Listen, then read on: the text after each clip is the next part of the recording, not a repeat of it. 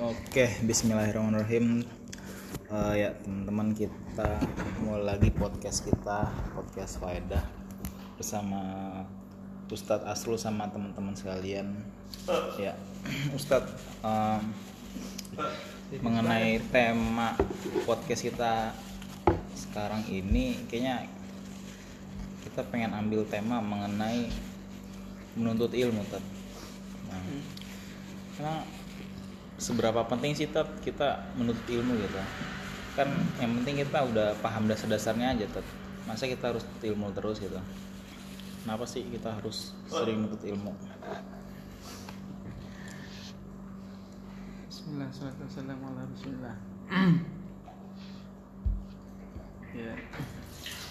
Jadi ilmu itu gini dia jadi tameng kita gitu Kita harus senantiasa menurut ilmu Karena dia asal dari amalan. Orang itu nggak bakal lurus amalannya kalau dia nggak berilmu. Kata Nabi SAW Badiru bil a'mali fitanan Kekitu ilailil mudlim. Yusbihu rajul yusbihu rajulu fiha musliman wa yumsi kafira. Wa yumsi mu'minan wa yusbihu kafira yabi'u dinahu bi'aradin minad dunya segeralah kalian untuk beramal karena akan ada fitnah-fitnah seperti potongan malam yang gelap gulita paginya seorang itu beriman sorenya sudah kafir dan ada juga yang sore beriman paginya kafir dia menjual agamanya dengan dunia Nah di sana Nabi SAW bilang segeralah beramal. Nah amal itu pondasinya ilmu. Kata Imam Al Bukhari, al ilmu qabla al wal amal. Hendaklah kalian berilmu dulu sebelum kalian mengucapkan sesuatu dan mengamalkan suatu perbuatan. Oleh karenanya ilmu itu pondasi dan dia menjadi dasar dalam agama kita gitu. makanya banyakkan dalil dari Quran maupun hadis Nabi SAW tentang ilmu tentang keutamaan ilmu untuk apa untuk membuat kita senang untuk mengejarnya untuk belajar misalkan dalam Al-Quran Qul ya'lamun la ya'lamun katakanlah Muhammad apakah sama orang yang berilmu dengan orang yang tidak berilmu dalam ayat yang lain misalkan Innama yakhshallaha min ibadihi ulama. Sungguhnya hanya yang takut kepada Allah dari hambanya adalah para ulama. Jadi Allah mensifati orang-orang yang berilmu tentang agamanya itu dengan khosyah. Khosyah itu rasa takut yang disertai dengan pengagungan gitu. Jadi itu adalah kekhususan sifat dari orang-orang yang berilmu yaitu mereka memiliki rasa takut yang besar disertai dengan pengagungan kepada Allah. Nah, contoh yang lain misalkan kata Allah wa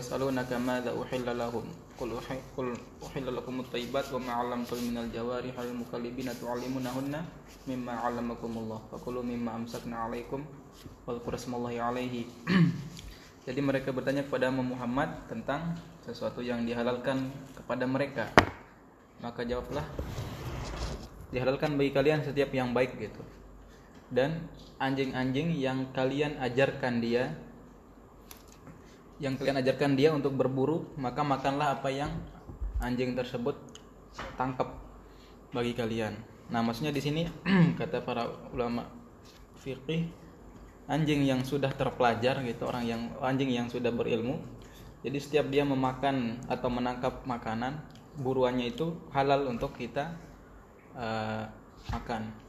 Asalkan ketika dia dilepas dia kita baca basmalah. Bismillah maka ketika dia mendapatkan buruannya boleh kita makan. Nah, sedangkan anjing yang tidak berilmu, nah di antara kata ulama penjelasan anjing yang tidak berilmu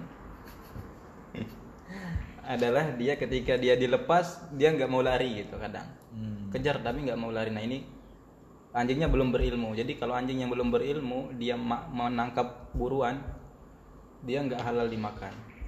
Hmm. Nah, jadi di dalam Al-Qur'an maksudnya Allah mem- membedakan anjing yang berilmu dan anjing yang tidak berilmu.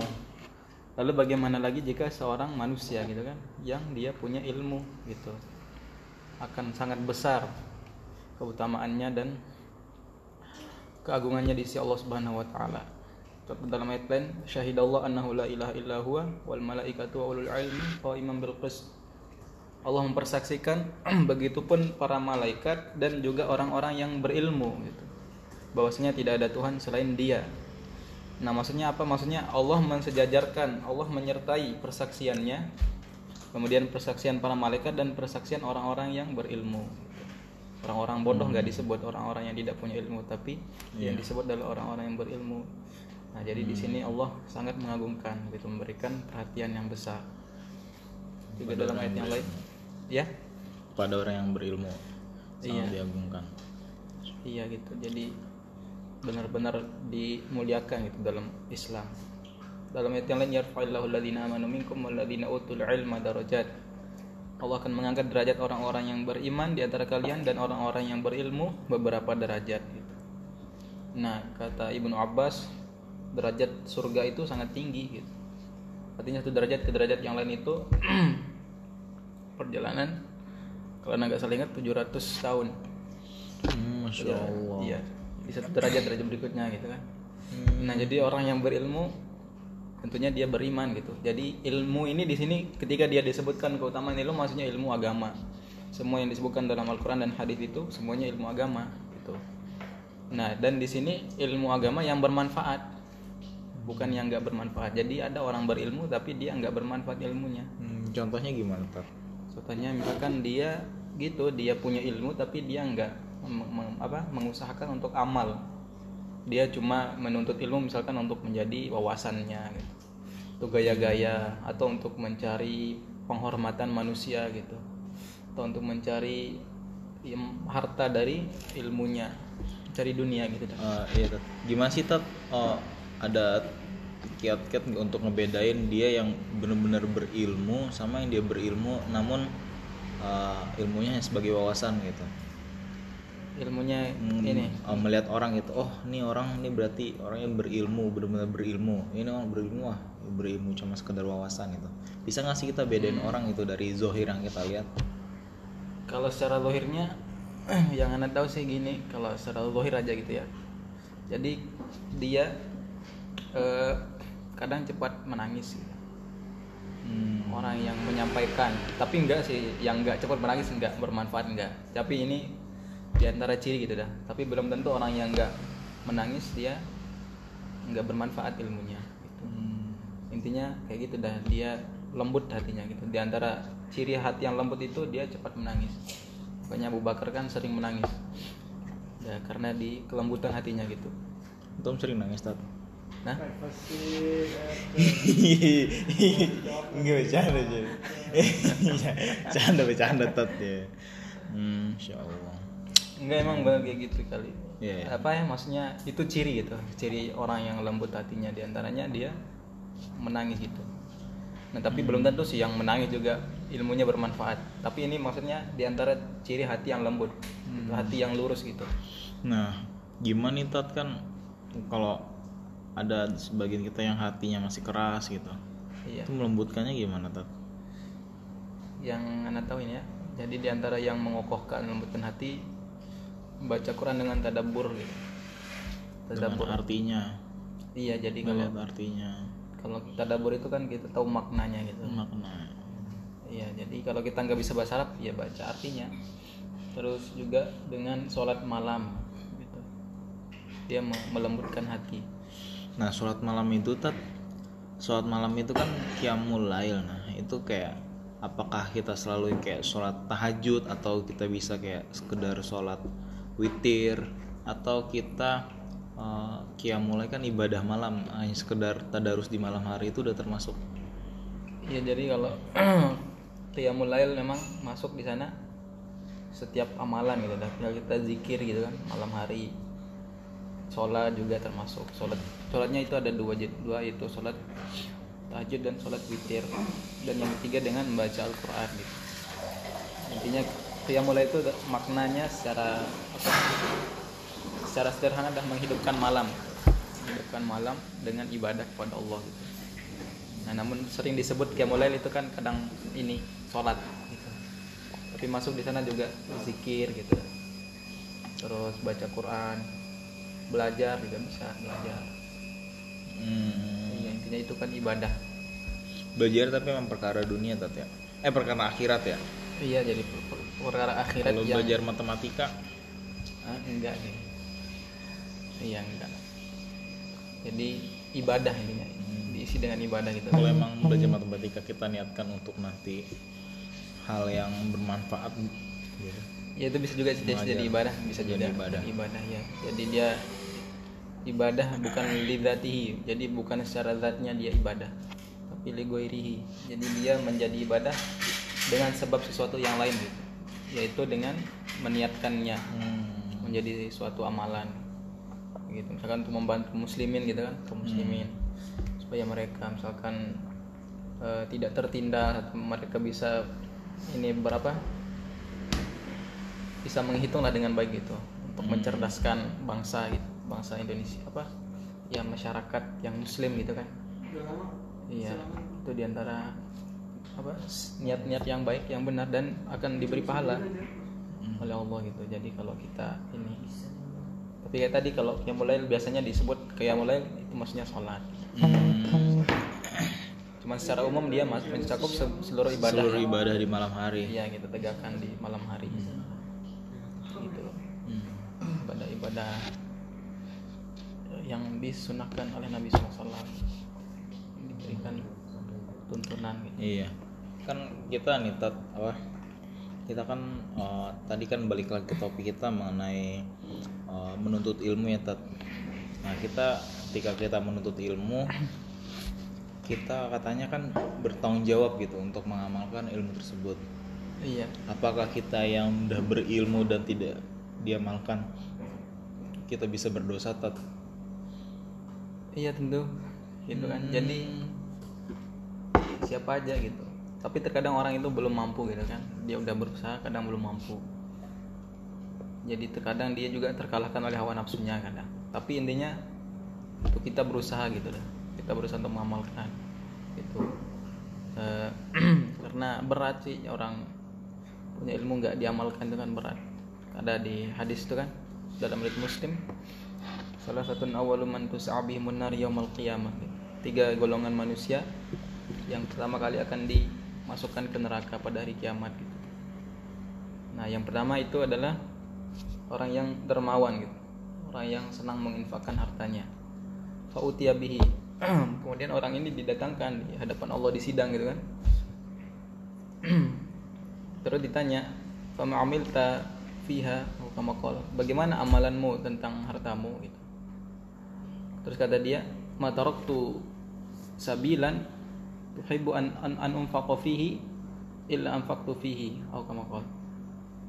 Jadi tidak ada satupun jalan kebaikan gitu yang engkau suka aku berinfak di sana kecuali aku berinfak gitu. Maksudnya tidak ada satupun kesempatan untuk berinfak. Misalkan ada orang yang minta sumbangan masjid, dia selalu berinfak. Tidak ada anak yatim yang butuh bantuan dia berikan gitu atau orang janda gitu kan, seorang janda dia berikan. Intinya setiap jalan kebaikan yang dibutuhkan padanya harta dia selalu infakkan gitu. Nah, tapi kan Allah Maha tahu kan. Jadi ketika dia di ini ketika dia udah memaparkan jawabannya Allah berfirman kadabta gitu. walakinnaka anfaqta liqala jawad kamu dusta akan tapi kamu berinfak itu agar kamu diberikan label orang yang dermawan. Ya jadi sang dermawan gitu dah dibeli gelar-gelar di dunia. Faqadqil kata Nabi kata Allah terus. Dan itu telah kamu dapatkan. Jadi keinginannya untuk mendapatkan gelar-gelar itu sudah dia dapatkan di dunia Allah berikan. Fa fa ala wajhihi fa. Kemudian malaikat pun diperintahkan untuk menyeret wajahnya dan dilemparkan ke neraka. Nah, ini kata apa? Ini jadi ini yang pertama gitu ya, pertama. Yang kedua orang yang aliman wa qari'ul Qur'an. Orang yang berilmu dan orang yang hafal Quran. Sama juga fautiya bihi didatangkan orang ini. Ditanya juga gitu. bagaimana amalanmu tentang ilmumu gitu kan maka dia menjawab ta'alam tu fika wa alam nas fik. Aku belajar dan mengajarkan orang. Jadi aku belajar di pondok pesantren misalkan. 6 tahun atau 10 tahun. Karena engkau ya Allah gitu. Kemudian aku setelah pinter aku mengajarkan manusia juga karena engkau gitu. Kemudian yang hafal Quran ini ditanya juga bagaimana amalanmu? Aku qara'tu fikal Quran dan aku senantiasa membaca Al-Quran karena engkau ya Allah gitu jadi dia mengaku dia ikhlas gitu kan semuanya karena Allah Berarti wa, wa ini oh, ini tat ya oh, bukan atof ya. Oh, di sini. yang mana gua yang mana Oh, kan oh, berilmu dan meng- menghafal Al-Qur'an ya. Iya. Eh, dan ya dan menghafal Al-Qur'an. Nah, ini berarti kan dua karakter yang satu orang punya dua karakter ini atau ini satu? dua orang yang berbeda berarti jadi dua golongan jadi kan ada orang yang bahasa Arabnya Quran. tadi apa? Bahasa Arabnya? yang mana? Alim. Qariul Quran. Qor alim. alimun wa qariul Quran. Berarti wa wa-nya itu bukan beserta ya. jadi dia bermakna ini golongan dua dua golongan gitu kan. Jadi kan ada orang yang hafal Quran kan misalkan yang jadi imam gitu kan hafal Quran. Tapi dia nggak berilmu kan. Hmm. nggak punya ilmu. Artinya dia punya ilmu ya sebatas sah sholatnya gitu biasanya tapi yang mendalam itu nggak ada kecuali dimiliki oleh para ulama Hmm. Iya, ilmu yang mendalam para, para ulama. Nah, dan dua-duanya ini dia mengaku dia semuanya karena Allah gitu. Dia baca Quran karena Allah. Kazabta. Nah, terus iya. Allah berfirman terus kadzabta gitu. Kamu dusta walakin nakat alam ta liqala alim wa qara'tal Quran liqala qori. Kan tapi kamu belajar agar disebut orang alim gitu, disebut tuang guru. Nah, boleh tuh gimana tuh? Ya Dia jadi kan kalau tidak ingin disebut. Iya, tapi memang masyarakat. ya kalau kita disebut tanpa kita inginkan itu nggak apa-apa. Oh, Ustadz nggak nginginkan kan? yang enggak sih kita kan belajar bukan itu untuk itu kan Betul betul. iya cuman kan ya gitu Nggak karena jadi ustadz aja tat ya. ah Nggak jadi ustadz aja. Ya tuan guru. enggak maksudnya itu bukan tujuan gitu Kalau Mas Ustadz nggak apa-apa kan? ah Mas Ustadz. Bang Ustadz tuh bang Ustadz. apa aja dah Namanya. ya gitu. Jadi itu bukan niat gitu kan. Niat kita ya ikhlas gitu. Tapi kalau kita digelari kayak gitu tanpa kita inginkan ya nggak apa-apa. Hmm. iya. Ya gitu kan. Para ulama kan sama hatu syekh dibilangnya kan gitu kan atau al fadil gitu. Al alamah gitu kan. Al faqih misalkan orang ahli faqih. Iya. Jadi tapi itu Al fakir, al fakir itu maknanya apa al faqih Kalau al fakir enggak temannya bilang maafkan anak al fakir gitu. fakir itu orang yang fakir artinya. Fakir itu bisa dia fakir hartanya Sebagai bentuk fakir perendahan ilmu. gitu. iya ya itu merendah gitu kan. Itu boleh nggak sih kita kayak gitu tat? Maafkan Boleh anak al fakir gitu. boleh kadang kan di kitab-kitab itu tulis al fakir ilallah gitu. Orang yang sangat fakir kepada Allah. Siapa? Misalkan ulama fulan penulis kitabnya. Tapi sebelum dia tulis namanya dia tulis dulu al fakir ilallah kadang kita kayak gitu. Gitu. Jadi ini dalam apa eh, konteks merendahkan diri itu. Tapi merendahkan diri kepada Allah Hmm. bukan kepada manusia. Gitu. Nah gitu. Jadi dia di ini udah digelari kan dengan alim misalkan dengan ustadz tuan guru kiai gitu. Terus eh, yang baca Quran juga di disebut kori gitu kan. Orang yang sudah hafal Quran ahli Al Quran gitu jadi di dunia dia udah dapatkan gelar yang dia inginkan. Maka kemudian Allah berfirman kadzabta gitu. Kamu dusta. Walakinna ta'lamta liqala alim wa qara'tal Quran liqala qari akan tapi kamu belajar agar kamu disebut orang yang berilmu disebut ulama disebut ustaz dan seterusnya. Dan kamu juga membaca Quran agar disebut seorang qari gitu. orang yang ahli baca Quran. Nah faqad qil kemudian dia pun fautiya bihi. Saya sama juga fa umira bihi. Kemudian diperintahkan malaikat menyeret wajahnya gitu. Dan dibuang ke neraka. Jadi kata Ustadz Syafiq dia diseret di wajahnya karena ini dia dikenal dengan wajahnya kan. Wah dulu ini fulan pinter bahkan. Wajahnya dilihatkan yang dikenal gitu. Nah Ustaz, ah mau nanya dong? Iya. Kan tiga golongan itu kan yang masuk neraka poin pertama. Iya. Berarti lebih dahulu mana gitu Ustaz? Orang kafir apakah mereka? mereka? Mereka. Iya. Kalau ada di kitab itu hanya lupa namanya. Eh, apa ya? Lupa nah ada syair gitu dah. Ininya. Seluruh orang kafir gitu misalnya kayak Abu Jahal Iya, mereka belakangan. Jadi ini kata Ustadz Syafiq koreknya gitu. koreknya api neraka gitu. Subhanallah. iya jadi dia yang dimasukkan duluan gitu sebelum orang kafir gitu Tapi orang kayak gitu oh, apa dia nanti makan masuk surga tat? Kan Iya, ya tetap kembali ke kaidah awalnya kan kaidah awalnya kan setiap yang Hmm. tidak berbuat kufur atau syirik pasti masuk surga. Gitu. Iya, tapi walaupun setengah hari di neraka itu udah luar Iya. biasa. kan. Iya. Iya. Udah luar biasa. Iya ini gitu. Tat Nana jadi ingat tat. Kan zaman dulu dulu itu kayak banyak berpikir kalau ah, ya udahlah kita yang penting muslim nanti masuk surga gitu. Kan Iya.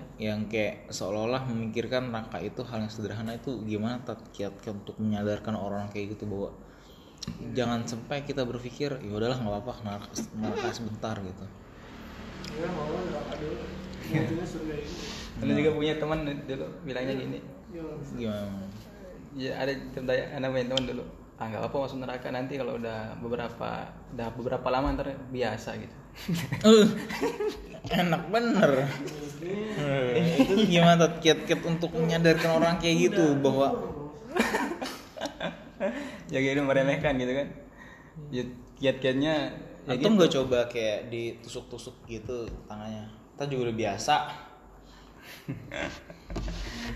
ya gitu jadi kalau kiat-kiatnya kita belajar gitu belajar tentang neraka gitu. Belajar tentang neraka gitu yang tahu gitu. Jadi enggak ini kan dia udah udah udah terbentuk mindsetnya se- seperti itu di kepalanya Tat.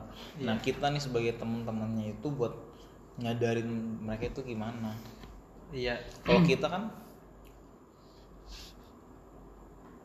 hmm, iya yang pertama belajar gitu kan. Maksudnya kadang orang meremehkan karena nggak paham gitu kan dia nggak tahu gimana neraka itu. Misalkan dalam ayat Al-Quran hadani khosman ikhtasamu fi rabbihim falladina kafaru putiat lahum thiyabun min nar yusabbu min fawqi ru'usimul hamim. Gitu kan? Yuskharu bihi ma fi butunihim wal julud walahum maqami'u min hadid. Dua golongan ini yang berselisih tentang Tuhannya. Fa'amal ladina kafaru qutiat lahum thiyabun min nar. Adapun orang-orang yang kafir maka dia akan dibuatkan pakaian dari neraka gitu. Eh, dari api. hmm, Contoh ini contoh salah satu bentuk siksaan gitu kan. hmm. Tapi banyak siksaan yang lain gitu. Yusabu min fawqi ru'usimul hamim. Kemudian dia akan dituangkan di atas kepalanya air yang mendidih gitu. subhanallah Yuskharu bihi ma fi butunihim wal julud. Kemudian akan membuat eh, hancur lebur gitu. Eh, apa yang ada di perutnya dan kulit-kulitnya gitu kan. Nah, ini salah satu bentuk ini yang di dalam ayat Quran. Belum lagi yang lain-lain kan banyak beberapa ayat dan hadis Nabi SAW. Nah, jadi yang pertama orang itu meremehkan karena dia nggak paham, nggak tahu gitu. Jadi dia cuma tahu neraka itu tempat siksaan. Tapi dia nggak tahu bagaimana secara detail atau perincian dari siksaan itu gitu kan. Ustaz, Iya. kan banyak sekarang banyak tuh lagu-lagu yang seolah-olah tempat saya di neraka ya tempat saya di neraka ya seakan-akan dia tuh bangga gitu bahwa dia tuh tempatnya di neraka Itu ya, istananya di neraka lagu apa lagu-lagu barat oh emang lagu penyembah setan gitu gitu modelnya tahu tahu tapi intinya gitu Iya. nah itu seperti apa Ustaz? Ya, itu apakah apa apa? itu akan mempengaruhi apa banyak anak muda gitu Oh ya ten- tentu gitu kan. Jadi kan kita ini pola berpikir kita itu tergantung dari apa yang kita dengar, kita lihat gitu kan. Nah jadi kalau orang kayak gitu suka dengar-dengar kayak gitu masuk ke pikirannya gitu. Makanya kita dilarang kan dengar kajian yang enggak sunnah gitu kan kadang. Bukan kadang tapi dilarang gitu. Untuk apa? Untuk menjaga ini pikiran. Di antaranya dari syubhat juga kadang ya, racun-racunnya banyak gitu kan. Meremehkan amalan gitu kan. Atau ada sahabat-sahabat kadang yang kurang dihormati gitu ketika mereka menyampaikan hmm. eh, isi ceramahnya.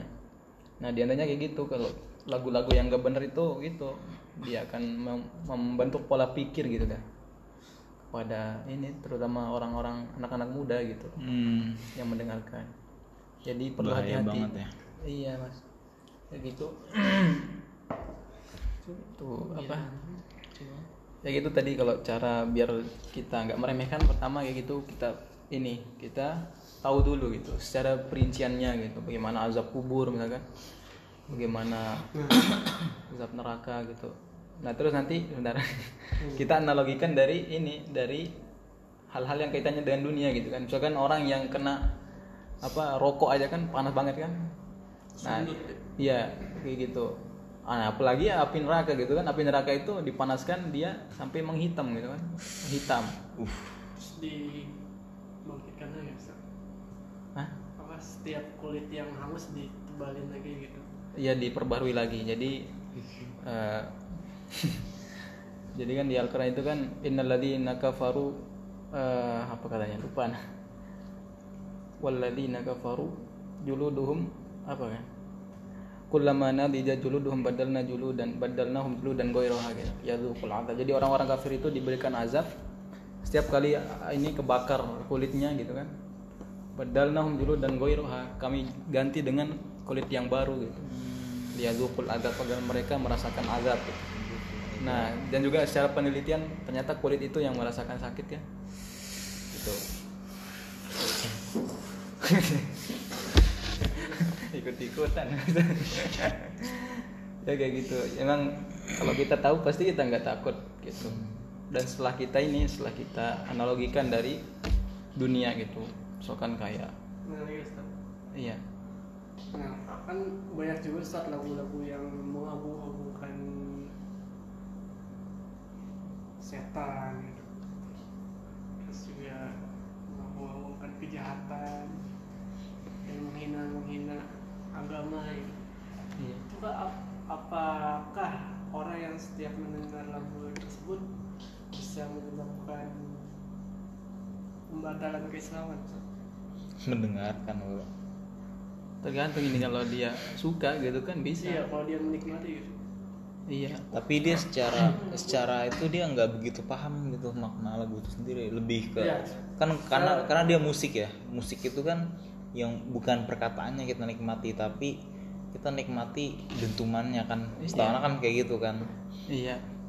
Bahkan kan kayak beberapa lagu yang kita bisa sambil menangis gitu itu sebenarnya bukan karena eh, apa namanya bukan karena eh, nyanyiannya tapi karena dentuman musiknya itu kan tat. Nah itu gimana tat? Masa yang tadi itu apakah benar-benar bisa menjadi pembatal keislaman gitu tat? Kalau dia paham bisa gitu kan Hmm, tapi kalau dia sekedar kayak menikmati apalagi kan lagu bahasa Inggris gitu kita iya nggak paham mm-mm. enggak sih enggak Nah, lagi Ustaz kayak misalnya baju band-band itu lambangnya lambang-lambang iblis gitu kayak iya lambang kambing, kepala kambing, terus 666 gitu. Itu gimana Ustaz?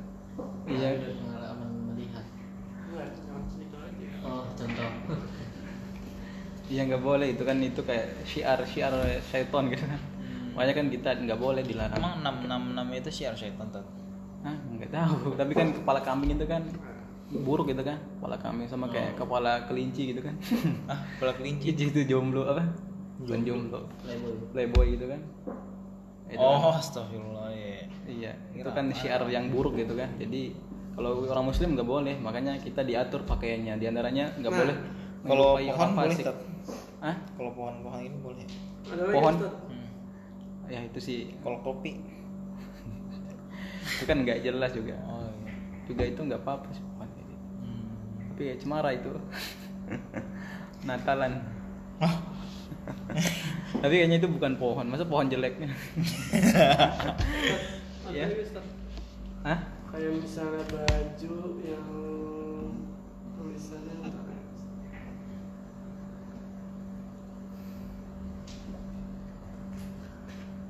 Nih. Kalau surga milik kaummu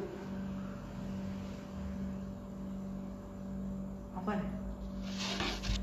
terus yang gue aja dah ada kaosnya ada tulisan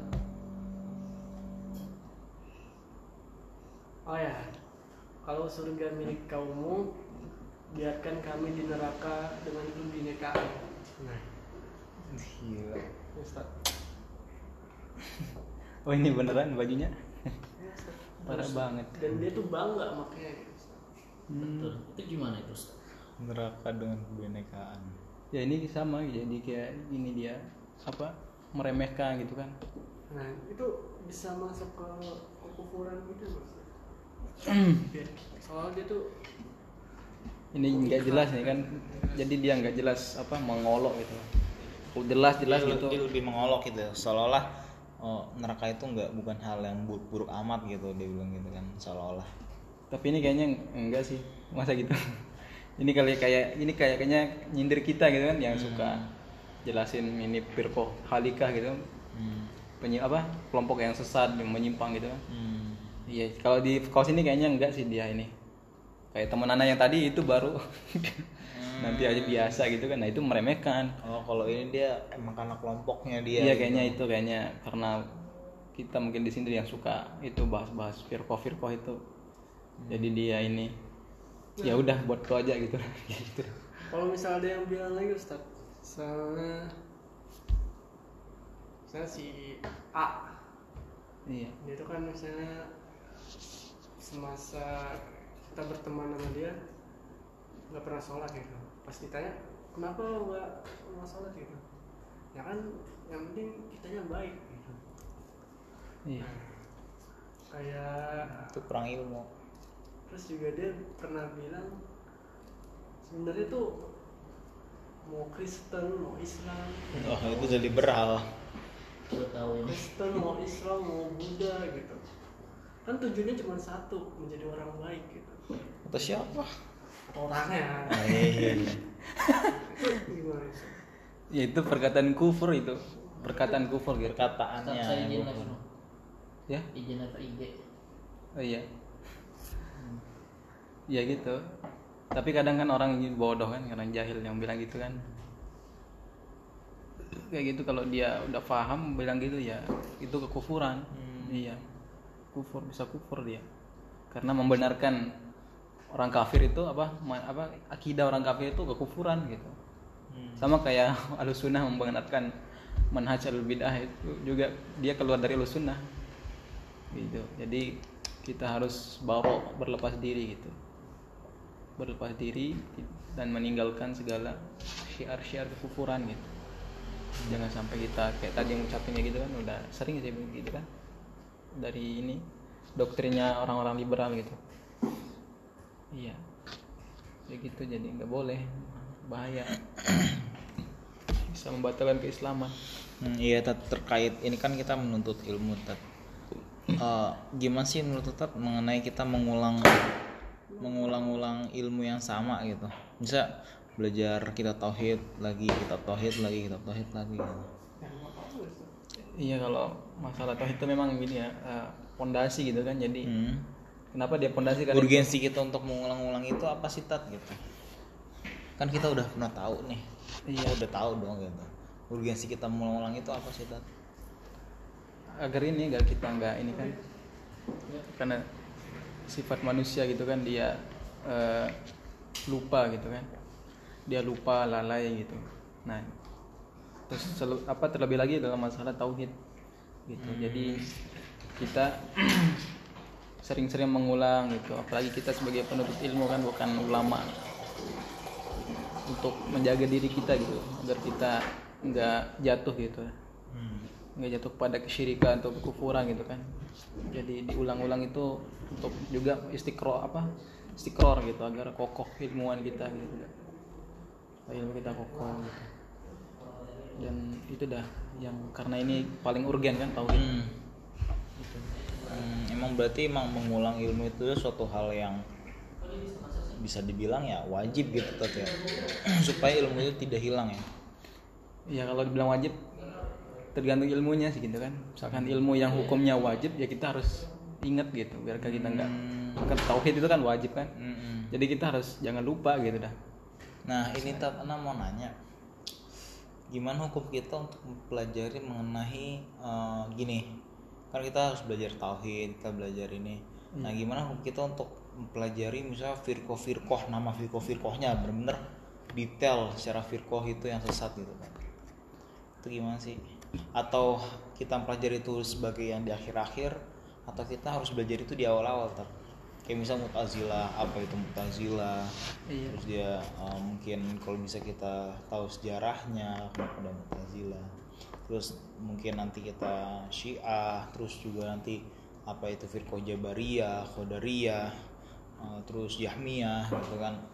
Nah itu urgensinya apakah besar tak untuk mengetahui firqah itu secara mendalam ya? Ini secara benar firqahnya gitu Iya kalau dan ciri-cirinya. kita belajar kayak gitu jadi kan ada skala prioritas gitu kan. Skala prioritas dalam ilmu gitu.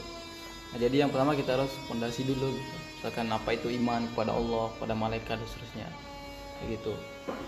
Nah kemudian kalau kita udah ini menguasai yang yang dia apa sesuatu yang menegakkan agama. Jadi rukun iman rukun Islam itu kan itu sesuatu yang menegakkan agama gitu kan. So kita tahu syarat la ilaha illallah gitu dan seterusnya apa pembatal pembatalnya gitu. Nah kalau kita udah paham udah tahu gitu nah bisa kita beralih ke sana gitu. Itu bukan perkara apa itu bukan yang utama tapi dia juga penting gitu perlu gitu dah Mengetahui- mengetahui firqah Iya, seperti Firqah itu apalagi kan banyak sekarang orang-orang yang kadang kita punya teman atau kenalan gitu kan yang ini yang syubhatnya gitu kan, nyampein syubhat ke kita gitu kan. Hmm. Ya padahal padahal kita nggak pengen denger tapi dia yang nyampein gitu. Nah, kalau kita nggak tahu bandahnya kan bisa susah. Kalau kita nggak tahu kenapa dia bilang gini gitu, jadi kadang kita kena syubhat kadang kan. Hmm. Iya, makanya kata penyair itu araftu syarra la li syari lakin litawaqi. Aku mengetahui kebenaran itu bukan untuk aku lakukan, tapi untuk aku menjaga diri. gitu. Jadi tahu ini tahu makanya kan juga para ulama tulis misalkan hadis-hadis kumpulan hadis-hadis palsu gitu kan. Hmm. Itu biar kita tahu di, ini hadis-hadis palsu gitu. Hmm. Supaya kita nggak amalin gitu dah. Tapi secara skala prioritas itu dia masuknya ke mana tat? Yang penting penting banget, penting biasa aja, eh, mungkin menengah atau eh, nanti bisa belakangan gitu. Ini pen- sebenarnya penting semua sih, cuma maksudnya apakah dia duluan, menengah atau belakangan gitu sih. yang anda tahu ya kayak gitu kayak tadi kalau kita udah tahu usul kita gitu apa pokok-pokok agama kita Baru bisa kita iya, belajar. sana gitu Berarti dia eh, menengah gitu. Sebenarnya kan ketika kita tahu pokok ya karena kita tuh juga tahu yang iya. Nggak pokoknya gitu maksudnya anak tahu ini benar ya berarti anak juga harus tahu bahwa ini salah gitu kan bukannya begitu kan? Iya sih kalau Misalnya kita harus bertauhid pada Allah ya tahunya Iya. lawannya tauhid ya syirik ya kita harus tahu syiriknya juga gitu. Itu kan satu hal yang nggak bisa kita kita satu-satu gitu. Belajar Iya. tauhid ya pasti kita bakal belajar syirik. Nah begitu juga kita bawa eh, belajar mengenai manhaj kita akan belajar mengenai eh, ya manhaj salaf. Kita akan belajar mengenai manhaj eh, ahlul bid'ah gitu kan. Gitu tuh ya kalau tauhid syirik ini emang dia satu kesatuan gitu kan. Jadi kalau kita belajar tauhid maka kita harus tahu syirik gitu. Mm. nah kalau manhaj itu kalau kita udah tahu manhaj kita kita nggak lalu dituntut untuk mengetahui manhaj orang sesat gitu. Jadi dia apa dia nggak kalau tauhid ini sama syirik ini beriringan gitu dah beriringan gitu kalau manhaj Kalau manhaj, terlalu mesti gitu Iya, jadi kalau kita tahu manhaj kita yang benar kayak gimana, nah itu udah cukup sebenarnya. Apa eh, udah kita udah selamat dah gitu dah. Iya. Nah, tapi kita dijelasin manhaj yang menyimbang kadang kan karena sekarang banyak tersebar gitu. Jadi kalau jamaahnya nggak tahu ntar bisa kena gitu. Nah, kalau menurut antum nih tat manhaj soal manhaj menyimpang gitu. Kan terang sebenarnya kalau anak ada buku sebenarnya buku yang mazhab-mazhab dalam Islam itu dari Mesir itu ditulis tuh ada wah ratusan gitu mazhab atau kita bisa sebut manhaj juga. Eh, itu ada ba- banyak itu ada yang Syiah Syiahnya pun ada Syiah eh, Imamiyah Syiah Rafidah terus juga ntar ada Mutazilah terus ada turunannya Mutazilah pun ada firqah-firqahnya lagi gitu kan nah kalau menurut antum nih kita sebagai orang awam atau kita sebagai orang-orang yang baru belajar uh, agama apa sih oh firqah-firqah sesat yang perlu banget kita tahu sebagai ini dasar ini firqah sesat dasarnya ini ini ini itu yang perlu kita tahu apa aja sih Tat? Hmm. Yang ada sih beberapa firqah itu kan yang pokok-pokoknya. Anda lupa tapi itu pokok-pokok. Ada pokok sumber firqah gitu dah. Jadi ada firqah yang jadi dari firqah ini nanti ada cabang-cabangnya gitu, turunan-turunannya. iya iya. Ya di antaranya yang apa ya yang yang yang kalau yang anak dengar sih yang sering dijelasin itu kayak Mu'tazilah gitu. terus Asy'ariyah kan. Di ini firqah-firqah yang kalau mutazilah mungkin bisa sekalian jelasin kan tadi ya. Mutazilah itu dia yang oh dia berdas- berdasarkan akalnya gitu kan. Iya. Jadi ya ahli filsa- filsafat lah itu orang mutazilah lah gitu ya. Iya benar tadi kan Hmm. nah terus tadi apa lagi tadi yang kedua? Asy'ariyah kan? Syairah. Nah syairah itu tipe yang takwil iya jadi sifat. dia juga kayak masuk pikiran Mu'tazilah sebenarnya dia mas- masih bagian mutazilah cuman dia cukup besar dia tuh dan cukup kita perlu untuk iya jadi karena syubhatnya lebih besar dia gitu ya karena dia lebih kan hmm, lebih dekat kepada ahlu sunnah dia ketimbang firqah yang lain benar nggak sih Tat? ya kalau secara apa ya lumayan sih gitu Hmm. ada hal-hal yang sesuai gitu tapi kalau kita lebih mendalam lagi sebenarnya enggak sih enggak ya? iya tapi mereka ini lebih itu dah lebih ya lagi lebih samar gitu dah lebih samar dibanding kayak Ko- Qadariyah Iya. kalau Qadariyah gimana Tat? Dia kan kalau kodar itu kan yang mengingkari kodar gitu kan. Hmm. jadi nggak ada takdir gitu. Semuanya itu i- manusia yang tentuin gitu. Hmm, padahal kan nggak gitu kan padahal eh, hal besar yang apa ibaratnya ya? Eh, ya kebid'ahan terbesar mereka dalam pemikiran itu tuh dalam bahasa Islam itu apa sih? Eh, gozul fikr. Iya. nah untuk yang Qadariyah itu apa sih Tuh. Pemikiran mereka yang benar-benar kita oh ini Qadariyah nih apa sih tat kan kalau kayak lah mengingkarin cuman secara secara prakteknya gitu yang kita lihat itu apa sih bisa kita ciri? Nah, nih orang Qadariyah gitu. Prakteknya anak nggak tahu sih. Hmm, cuman secara pokok pemikirannya gitu dia menolak kodar gitu iya. jadi dulu kan contoh di cerita itu kan dari riwayat Ibnu Umar gitu kan. Jadi ada seorang mengadu ke Ibnu Umar gitu. Hmm, jadi aku mempunyai gitu di di kampungku ada gitu. Di negeriku ada seorang yang mengatakan tidak ada takdir gitu. Betul manusia. Ya maksudnya Iya. kan kalau misalnya kita bicara kayak gitu mungkin bisa jadi eh, contohnya itu orang yang ketika dia apa namanya ditimpa dengan musibah gitu kan musibah atau apa ya dia ya akan banyak menyalahkan gitu dong Tat. karena dia tidak tidak percaya dengan takdir. Iya bisa gitu. jadi nggak orang itu ya termasuk mikir kodaria gitu menyalahkan menyalahkan. Misalnya nih dia meninggal karena tertabrak mobil tuh dia menyalahkan penabrak dia menyalahkan Iya. orang-orang di sekitar itu. Nah itu apakah termasuk yang kodaria itu tat? Kalau dia apa kodari atau enggak? Kita nggak tahu gitu kan tapi Hmm. kadang itu karena ini karena dia tapi yang anda sebutkan tadi itu emang contoh orang yang kodaria gitu ya nggak ya yang Ini ini pemikirannya pemikiran. Ya kurang apa? Kurang yakin dengan takdir gitu. Iya. Ya itu dia merasa bahwa takdirnya itu karena manusianya aja gitu yang iya. Uh, ya gitu. Jadi itu apa ya eh, secara sederhana sih dia kayak kekodariah gitu kan. Hmm. tapi kan kadang dia gitu bilang kayak gitu karena kurang ini. Kurang ilmu. Iya kurang ilmu kurang iya. pemahaman gitu. Jadi kayak gitu jadi sesuatu musibah terjadi waduh semuanya jadi salahin gitu kan Hmm. padahal itu sudah takdir gitu kan kalau kita udah tahu takdir itu pasti kita akan tenang gitu kan Hmm. iya nah itu di antara manfaat belajar takdir gitu. Hmm. takdir baik dan buruk gitu Nah, dan lawannya tuh tat kan ada Jabariyah. Iya. Nah, Jabariyah itu gimana tuh? Jabariyah itu kalau itu semuanya kehendak Allah gitu katanya. Hmm. Jadi kita nggak punya kehendak gitu.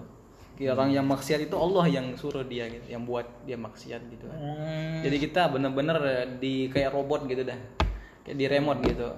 Hmm. Kita nggak ada kuasa gitu dari diri kita sendiri gitu, nggak ada gitu. Semuanya Allah semua yang mau yang maksiat, yang taat itu semuanya bisa jadi bermudah-mudahan gitu kita ya. Iya jadi Maksudnya, aduh, ya udahlah gitu. Udah Allah kendaki gitu ya. Iya kadang gitu ya. Itu Jabariyah. Iya. Antum pernah lihat secara jelas nggak? Oh, ya karakter orang yang punya pikiran Jabariyah ini. Kalau ini yang biasa misalkan kita dengarkan maksudnya kan secara ini kan ya semua firqah itu hadir dengan benar firqah tat ya kalau udah firqah berarti kan memang belum ada segolongan makhluk umat gitu iya dan mungkin ya dari segolongan itu mereka ada ada pemikirnya ada apa ada tokoh-tokohnya gitu. Nah yang anak penasaran itu tokohnya itu kayak bukan tokohnya sih lebih kayak itu kayak di masa apa dan apa sih yang mereka berbuat kayak Mutazil kan jelas di masa Imam Ahmad gitu kan. Yang Iya. mimpinya Mutazilah tidak um, cai apa ya dia mereka meyakini Al-Quran adalah makhluk gitu kan. Kena syubhat itu Bang Nah syubat, nah itu untuk Mu'tazilah. Nah, anak yang pernah penasaran itu kayak Qadariyah, terus yang Jabariyah itu ada nggak sih Tat, kisah tersendiri gitu? nah ya, belum pernah dengar sih. tersebut. iya cuman kalau zaman sekarang kan yang ini sebenarnya dia nggak nggak ikut jabariyah gitu kan tapi otaknya gitu Mikirannya. iya jadi secara tidak langsung gitu dah contohnya perempuan kadang kadang kita pas kita suruh pakai jilbab misalkan aduh yang penting hati saya dijilbabin gitu Asik. Jadi ketutup dong hatinya. iya gitu nah ini jabariyah gitu Oh itu Jabariyah. iya yang penting hati udah baik gitu kan kayak gitu Iya, iya. Nah, Jahmiyah, Jahmiyah itu apa Tat? kalau jamiyah itu yang mengingkari sifat dan nama Allah gitu itu jamiyah Hmm, Eh sebentar. Bukan, bukan. Kulabiyah gitu. Kulabiyah. Anda lupa Kulabiyah Jahmiyah. Itu ingat gak? Anda lupa. Udah lupa nih yang Kulabiyah sama Jahmiyah emang anak juga. Kulabiyah itu kalau nggak salah sih Jahmiyah baru yang mengingkari nama dan sifat gitu. Abis. Iya, kalau anda nggak salah, insya Allah ini benar. Kalau Jahmiyah yang Jahmiyah itu udah nggak Allah nggak punya nama nggak punya sifat gitu. Jadi tapi Allah itu cuma punya apa? Maujud gitu, maujud Iya. ada. Allah Iya, ada, ada. Tapi nggak ada nama dan sifatnya. itu Jahmiyah. Jamiyah. Kalau Kulabiyah Kalau kulabiyu, eh kulabiyu, kulabiyah itu menolak sifat. menolak sih. Dia menetapkan nama tapi sifat nggak ada. Oh, Iya.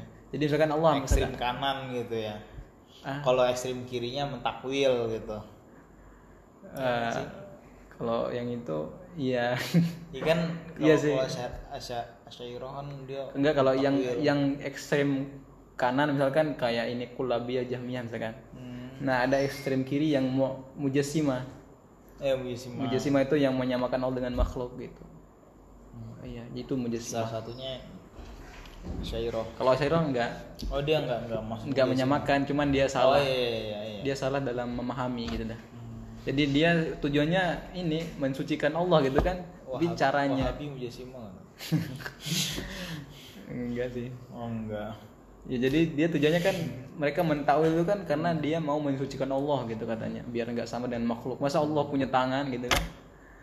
Nah tapi ternyata caranya salah gitu, nggak gitu. Kayak gitu caranya. kita salaf itu harusnya gimana? Sebagai seorang salaf. Salaf itu tasbit sama tasbit musbit terus tanzih, tasbit tanzih gitu. Tasbit itu menetapkan nama dan sifat Allah, Hmm. terus tanzih itu mensucikan Allah dari kesamaannya dengan sifat makhluk gitu. Hmm. Jadi misalkan Allah punya wajah, Oke. ya kita tetapkan Allah punya wajah, tapi kita nggak samakan dengan wajah makhluk gitu.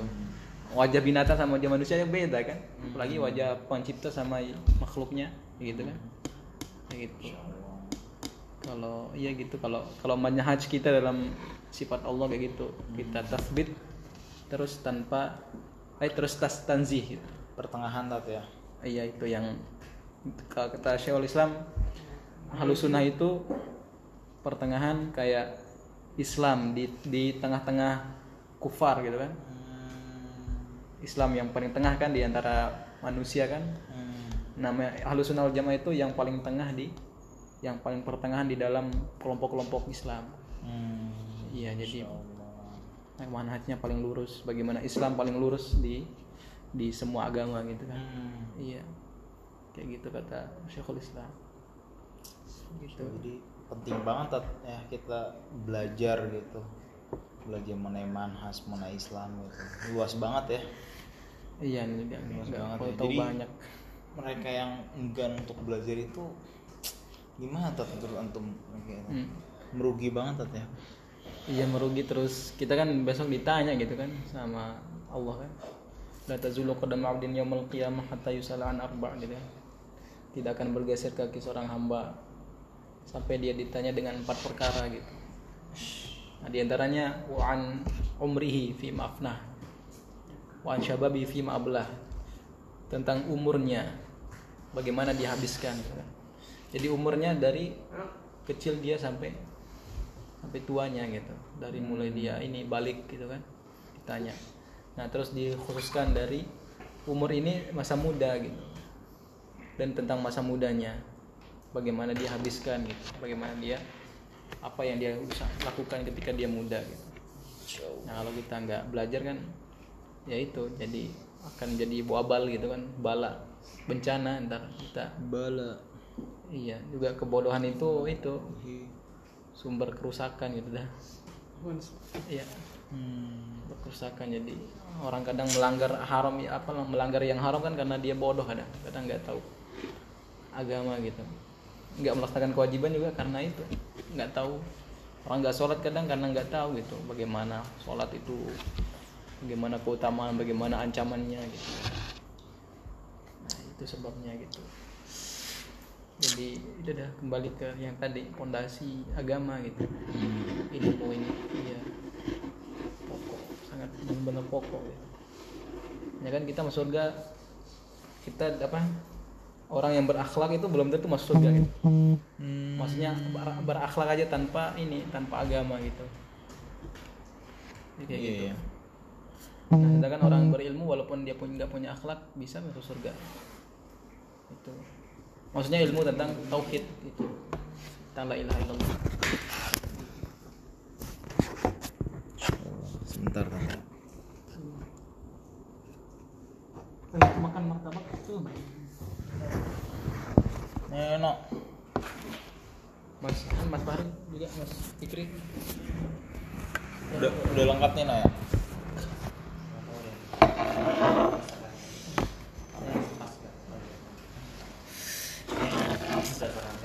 Ini. sama Mas Sigit udah? Iya gitu berarti emang menuntut ilmu itu suatu hal yang wajib iya Bagi- wajib. bagi kita muslimin iya. Kalau kita sampai tidak merasa tidak butuh untuk menuntut ilmu banyak-banyak berarti itu akan jatuhkan kita pada ya itu bahaya gitu. Kan Gak usah banyak-banyak gitu kan. Berarti itu yang penting kita baik lah belajar ilmu sedang-sedang aja lah. Itu dia itu kona'ah dalam masalah akhirat gitu kan harusnya kita konah ke masa dunia. Iya hanya kan jangan dibaling gitu kan. Iya. Kalau kona'ah masalah dunia emang itu tuntutan dituntut gitu. Hmm. kalau akhirat nggak boleh kona'ah makanya kan makruh. Itu kan antum suruh orang sop pertama kan kosong. Ayo masuk silakan. Itu makro ya. Maju maju ya, makruh itu nggak boleh. Ya makanya. Sama wudhu ya Ustaz juga. Wudhu iya. Duluan duluan wudhu oh kalau wudhu itu beda dia ya kan. Nah, ya kan kita wudhu nggak ada keutamaan Alladhi ketika kita biyadihi dulu mulku wa huwa ala kulli syai'in qadir. apa tuh alladzi khalaqal mauta Alladhi khalaqal mauta wa wal hayata liyabluwakum Wudhu apa tadi? ayyukum ahsanu Amala wa huwal aziz. Kalau- yang wudhu itu kan jadi kita gini kebaikan ya? Bukan karena beda kan kalau soft kan kalau soft itu kan kita nggak bisa ke sana gitu kan. Hmm. kesempatan itu diambil gitu. Tuh keutamaan utamanya kalau wudhu duluan wudhu kan juga nggak boleh kita hajiin orang kalau kita belum haji nggak boleh. Kalau wasiat Ustaz? Wasiat. Gimana? Misalnya orang tua ya kalau misalnya. Iya.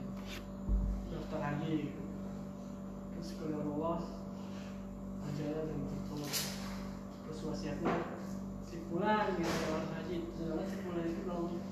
Belum haji nggak tahu dah. Si. Fulan apa? Si fulan itu belum haji hmm. tapi si fulan itu diwasiatin orang tuanya Hmm. supaya hajiin orang tuanya.